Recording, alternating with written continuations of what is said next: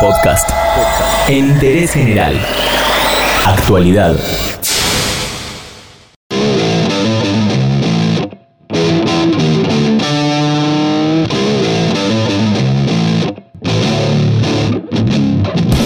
En la provincia de Buenos Aires, precisamente en Avellaneda, se vivieron momentos dignos del montaje de una película o una serie, pero en la vida real también suceden este tipo de cosas y en interés general te contamos qué pasó en la balacera entre policías federales y policías bonaerenses. El comisario de la policía bonaerense, Hernán David Martín, cayó muerto a balazos a un lado del auto que conducía, se trata de un Toyota Etios. Cerca de su cuerpo quedó tirada la pistola 9 milímetros con la que atacó a Claudio de Carlo y Sergio Arán de la División de Drogas Urbanas, pero de la Policía Federal. El hecho ocurrió en las cercanías de una estación de servicio ubicada sobre el acceso sudeste y la calle Madariaga, cerca del ingreso al shopping de Avellaneda. Instantes previos a su muerte, el comisario Martín se vio acorralado y trató de escapar a toda velocidad en ese auto que era un móvil de la policía, precisamente de la Dirección Departamental de Avellaneda Lanús, donde prestaba servicio. En la huida atropelló a uno de los 12 federales encubiertos que habían llegado al lugar para atraparlo.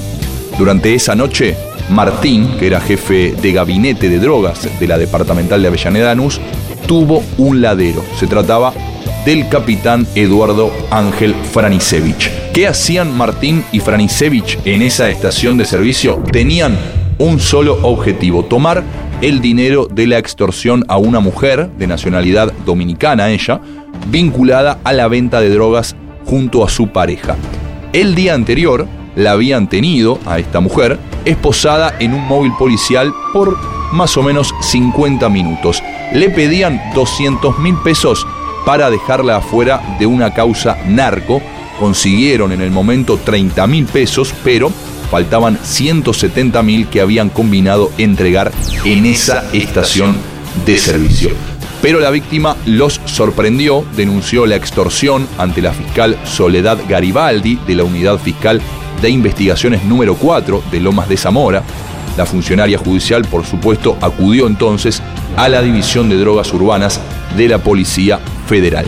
Los detectives de la Policía Federal tomaron el recaudo de preparar el sobre con el dinero, numerado, documentado, fotografiado y filmado, se lo entregaron a la mujer dominicana.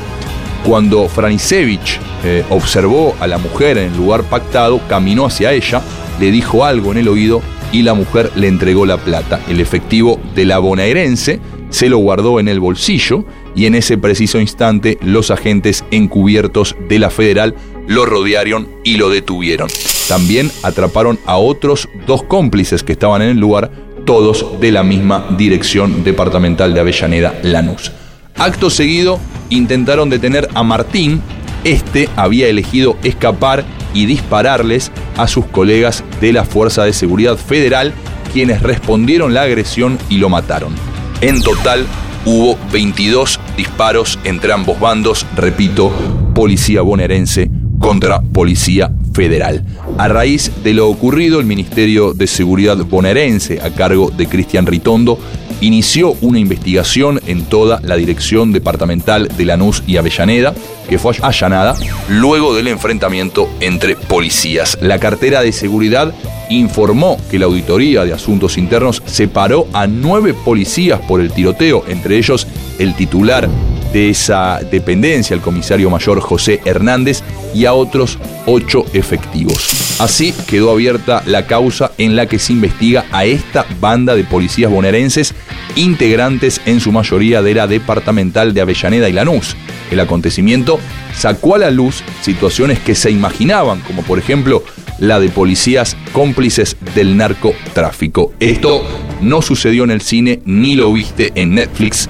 Es la policía bonaerense contra la policía federal y te lo contamos en interés general.